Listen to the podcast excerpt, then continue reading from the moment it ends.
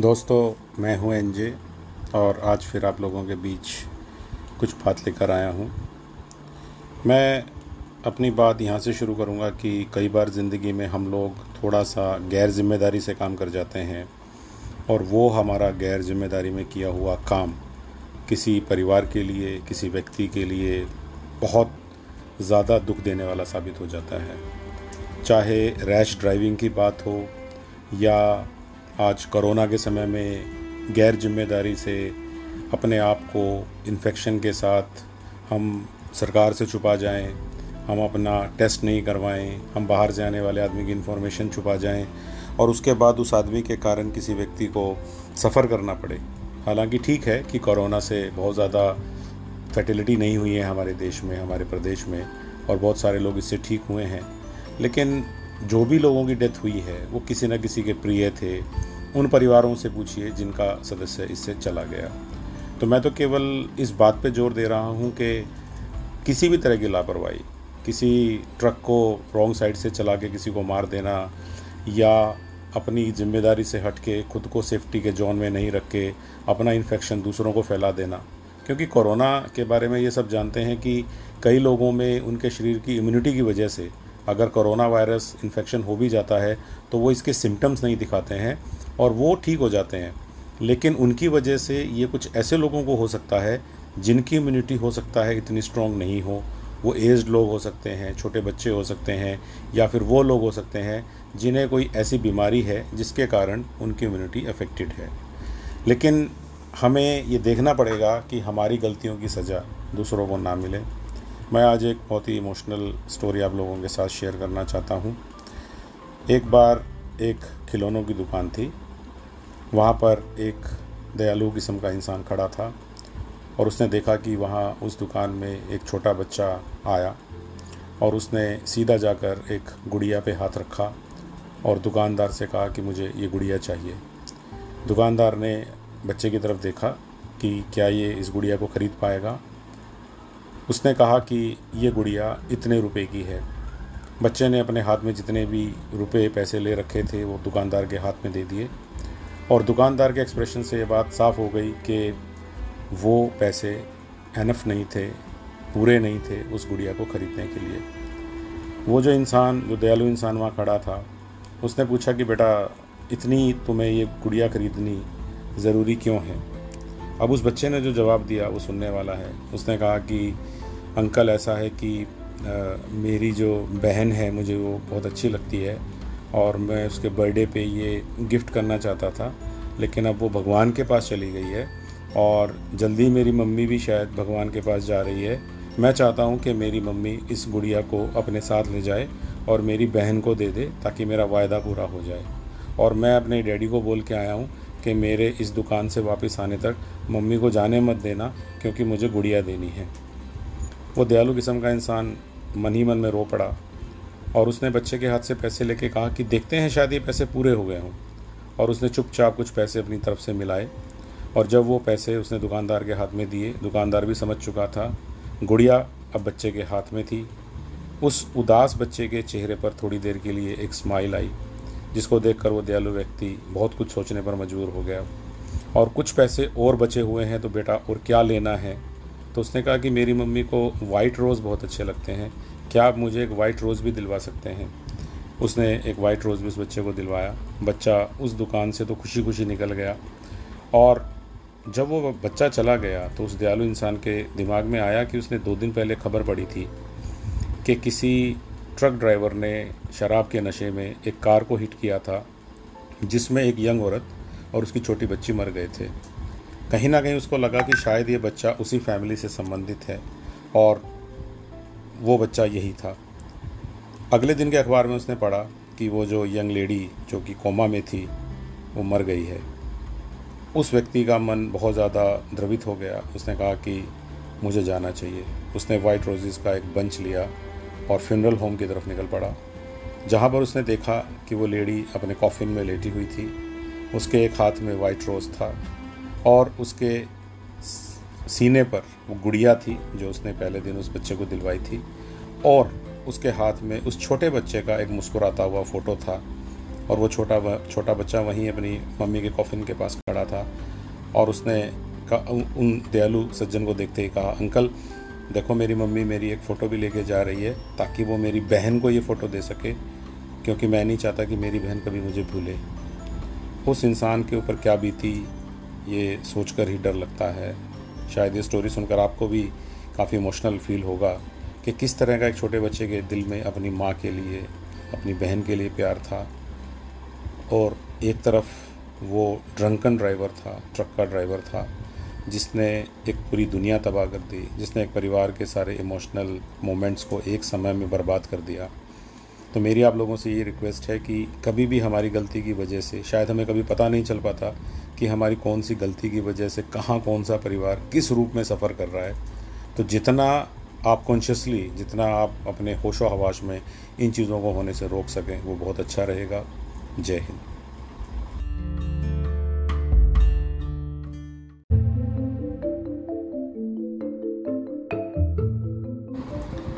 दोस्तों, मैं हूँ एनजे और आज ऐसे समय पे ये पॉडकास्ट मैं आपके बीच ला रहा हूँ, जब देश में ज़्यादा बात अनलॉक 1.0 की हो रही है, ना कि लॉकडाउन 5.0 की।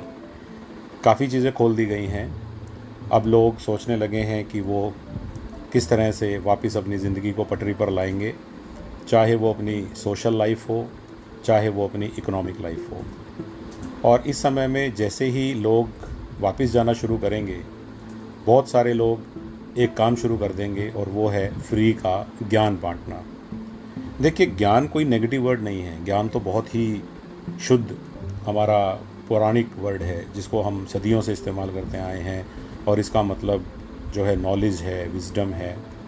लेकिन जब लोग बिना सोचे समझे अनरिलेटेड बातों पर दूसरे व्यक्ति के कुछ करने के जज्बे को कंट्रोल करने के लिए, उसको निगेट करने के लिए, या उस व्यक्ति को रोकने के लिए उस ज्ञान का यूज़ करते हैं तो फिर ये ज्ञान जो है इन्वर्टेड कॉमाज में आ जाता है। तो सीधा सा मतलब है कि हम किसी को जब सलाह दें या किसी को हम फ्री का ज्ञान बांटें तो ये ज़रूर देख लें कि आप जिस लेवल की बात कर रहे हैं, जिस तरह की बात कर रहे हैं, जिस विषय में बात कर रहे हैं, उस पर्टिकुलर व्यक्ति के साथ उसका क्या रेलेवेंस है?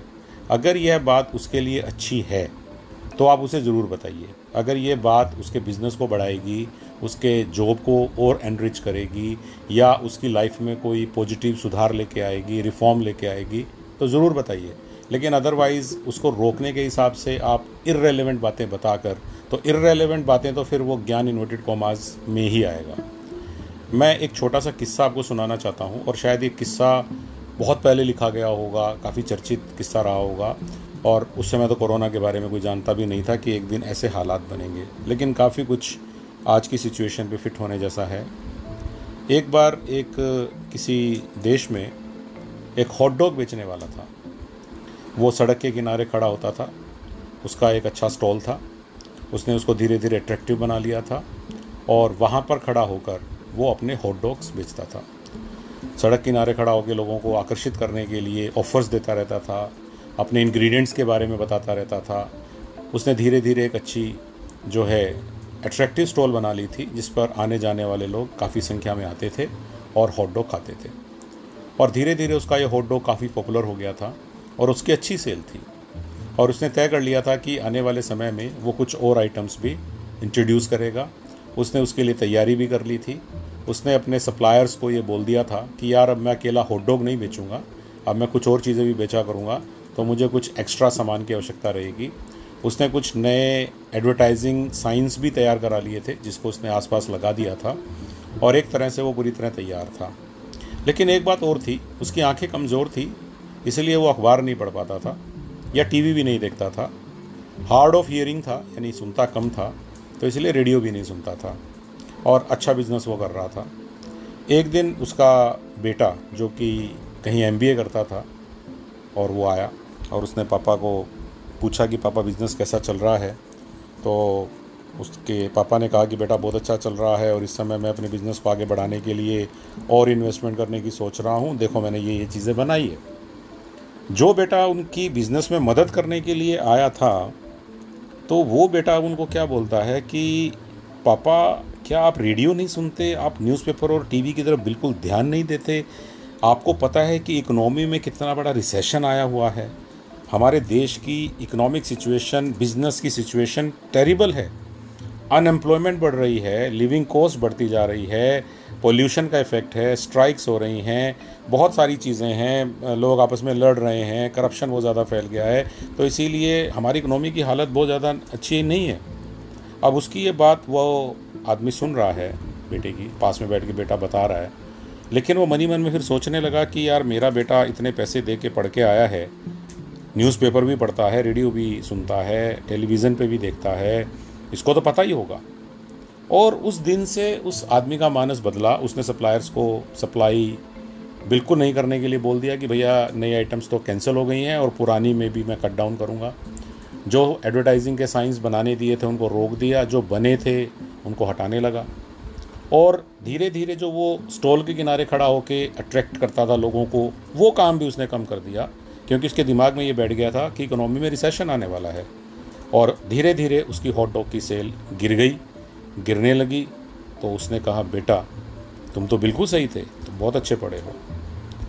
मैसेज बिल्कुल क्लियर है दोस्तों, कि अगर हम इस तरह का ज्ञान बांटेंगे, इस तरह की बातें करेंगे तो डेफिनेटली एक व्यक्ति आगे बढ़ने की बजाय पीछे को ही जाएगा, ऊपर चढ़ने की बजाय नीचे को ही गिरेगा।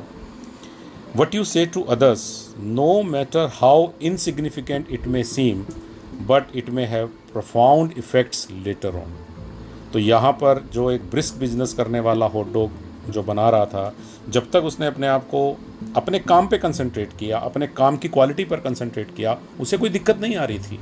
और यही बात मैं अपने सारे यंगस्टर्स को या बिज़नेस में लगे हुए मिडिल क्लास या किसी भी क्लास के लोगों को कहना चाहूँगा कि आपके दिमाग में जो प्लान था, जो गुड्स एंड सर्विसेज़ आप प्रोड्यूस करना चाह रहे थे, आप उसको अच्छे से अगर करेंगे, उसकी डिमांड आप क्रिएट कर लेंगे, उसमें थोड़ा हौसला लगा के आप अच्छे समय का थोड़ा सा इंतज़ार कर लेंगे, लेकिन लगातार एफर्ट करते रहेंगे तो डेफिनेटली पूरी इकोनॉमी पे कोरोना का क्या इफ़ेक्ट आने वाला है, इसका कोई बहुत ज़्यादा मोल नहीं रहेगा। क्योंकि हम बिना करे नहीं हारे। अगर हम करते हुए हारते हैं तो एटलीस्ट आप अपने आप को तसली दे पाएँगे कि हाँ मैंने कोशिश की थी बट समय सही नहीं था। लेकिन अगर आप शुरू ही नहीं करेंगे तो आप कहीं पहुँचे नहीं पाएँगे। तो मेरा आज का यही मैसेज था। जय हिंद।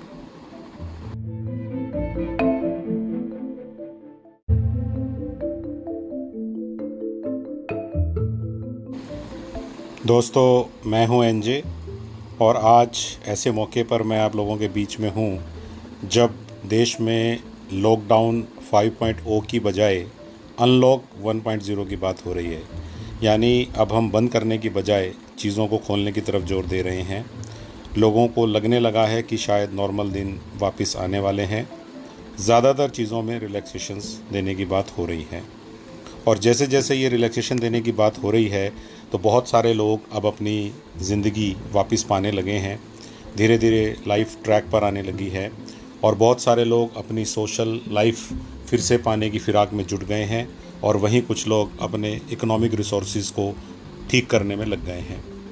और जैसे ही हम सब ये सब शुरू करेंगे, ऐसे में ही शुरू हो जाएँगे कुछ ऐसे लोग जिनको फ्री का ज्ञान बांटने की आदत है। ज्ञान कोई बुरा वर्ड नहीं है। ज्ञान एक बहुत ही शुद्ध, पवित्र, पौराणिक वर्ड है और इसका मतलब नॉलेज विजडम बहुत सारी चीज़ें हैं। लेकिन जब लोगों को अपनी नॉलेज झाड़ने के हिसाब से उनकी पर्टिकुलर सिचुएशन को असेस करे बिना केवल देने के नाम पर सलाह चिपका दी जाती है तो फिर ये ज्ञान जो है वो इन्वर्टेड कोमाज में आ ही जाता है। क्योंकि कई बार इस तरह की जो इरेलीवेंट सलाह होती हैं इरेलीवेंट बातें होती हैं वो आपकी नॉलेज तो भले ही दिखा दें, लेकिन उस पर्टिकुलर व्यक्ति के लिए जो इसको रिसीव करता है, उसके लिए कई बार ये फेटल प्रूव हो सकती हैं। इसीलिए हमें हमेशा सलाह देते समय इस बात का ध्यान रखना चाहिए कि हम अपनी जो सलाह दे रहे हैं, वो उस व्यक्ति के कितना काम आने वाली है। मैं एक छोटा सा किस्सा इस विषय में आपको सुनाना चाहूँगा। किस्सा बहुत पहले लिखा गया है, बहुत पुराना किस्सा है, और उस समय किसी को भी पता नहीं था कि एक दिन कोरोना के बाद इसी तरह के हालात बनेंगे एक बार एक बहुत बड़े अमेरिका के शहर में किसी बाज़ार के कॉर्नर पर हॉट डॉग का स्टॉल लगाने वाला एक आदमी था। बहुत मेहनत से वो अपने उस स्टॉल को चलाता था। खुद उस स्टॉल के पास खड़ा रहकर वो लोगों को इनवाइट करता था कि आइए, मेरे स्टॉल पर आइए, मैं आपको अच्छा हॉट डॉग दूँगा। अपने इंग्रेडिएंट्स की क्वालिटी के बारे में लोगों को बताता। उसने कुछ अट्रैक्टिव साइनेज लगा रखे थे, जिनको वो लगातार और अच्छा करता रहता था। और काफ़ी संख्या में लोग उसकी बात से, उसके स्टॉल से अट्रैक्ट होकर, खड़े होकर वहाँ पर हॉट डॉग लेते भी थे। काफ़ी अच्छा बिज़नेस वो कर रहा था। एक बात और उस व्यक्ति के बारे में थी कि चूँकि he was hard of hearing थोड़ा सुनता उसको कम था तो इसीलिए वो कभी रेडियो नहीं सुनता था। आँखें भी उसकी थोड़ी कम देख पाती थी, इसीलिए टेलीविज़न और अखबार भी वो नहीं देख पाता था। कुल मिला के उसका पूरा कंसंट्रेशन अपने उस स्टॉल अपने हॉट डॉग की क्वालिटी पर रहता था। एक दिन उसका बेटा, जो कि किसी यूनिवर्सिटी से एमबीए कर रहा था, उससे मिलने के लिए आया और उसने कहा कि, पापा, मैं आपकी मदद करता हूँ। उसके फादर को लगा कि हाँ मेरा बेटा इतने अच्छी जगह पढ़ कर आया है, इतना पैसा खर्च हुआ है और अगर ये मेरी मदद करेगा तो मुझे बहुत अच्छा लगेगा। उसका बेटा जब उस स्टॉल पर आया तो उसने पापा से अपने बिज़नेस के बारे में जब जानना चाहा तो पिता ने पूरी बात बता दी। और उसके पिता ने ये भी बताया कि इन्हीं दिनों में मैंने ये भी आइडिया बनाया है कि हॉट डॉग के साथ साथ मैं कुछ और आइटम्स भी इसमें जोड़ूँगा, क्योंकि कई लोग हॉट डॉग की बजाय इन आइटम्स को पसंद करते हैं और मेरे जो सप्लायर्स हैं वो मुझे इसके इंग्रेडिएंट्स जो हैं देने के लिए तैयार हैं। तो मेरी अच्छी सेल हो जाएगी, हमारा एक अच्छा स्टॉल जो है डेवलप हो जाएगा। उसके बेटे ने कहा कि, पापा, आपको पता है, इस समय इकोनॉमी रिसेशन में है। मार्केट्स डाउन हो रहे हैं। बिज़नेस जो हैं, उनकी हालात अच्छे नहीं हैं। देश में अनएम्प्लॉयमेंट बहुत ज़्यादा बढ़ गई है। और इस समय देश की जो आर्थिक स्थिति है, किसी भी तरीके से, चाहे वो फॉरेक्स हो या वो कोई भी चीज़ हो करप्शन भी बढ़ता जा रहा है और अनएम्प्लॉयमेंट की वजह से लोगों की परचेजिंग पावर पे बहुत फ़र्क पड़ा हुआ है। हालाँकि उसका पिता बहुत सारे जारगन समझ नहीं पाया, लेकिन उसे लगा कि मेरा बेटा पढ़ा लिखा है तो जो भी कह रहा है सही कह रहा होगा। और अगर रिसेशन है तो मुझे बिज़नेस को नहीं बढ़ाना चाहिए। उसने अपने सप्लायर्स को फ़ोन किया। उसका माइंड बन गया पूरा कि भाई, मैं नई आइटम शुरू नहीं कर रहा हूँ, और पुरानी में भी मैं थोड़ा कट डाउन कर रहा हूँ। और जो नई साइनेज वो बनाना चाह रहा था अपने आइटम्स के लिए, वो भी उसने रोक दिए। पुराने साइनेज पर भी वो जो थोड़ा सा कभी कभी कपड़ा मार के चमकाता था, वो काम भी कम हो गया। लोगों को अपने स्टॉल के पास खड़े रह के जो वो अट्रैक्ट करता था, उसमें भी कमी आ गई। और देखते देखते जो लोग उसका होट डॉग खाने के लिए वहाँ रुकते थे, उनकी संख्या घटने लगी। सेल गिरती गई और बिज़नेस वाकई में एक बुरी स्थिति में चला गया। और फिर बेटा बाप के पास आया। तो पिता ने उसकी पीठ थपथपा के कहा, शाबाश बेटा, तुमने बिल्कुल सही कहा था। वास्तव में इकोनॉमी में रिसेशन है।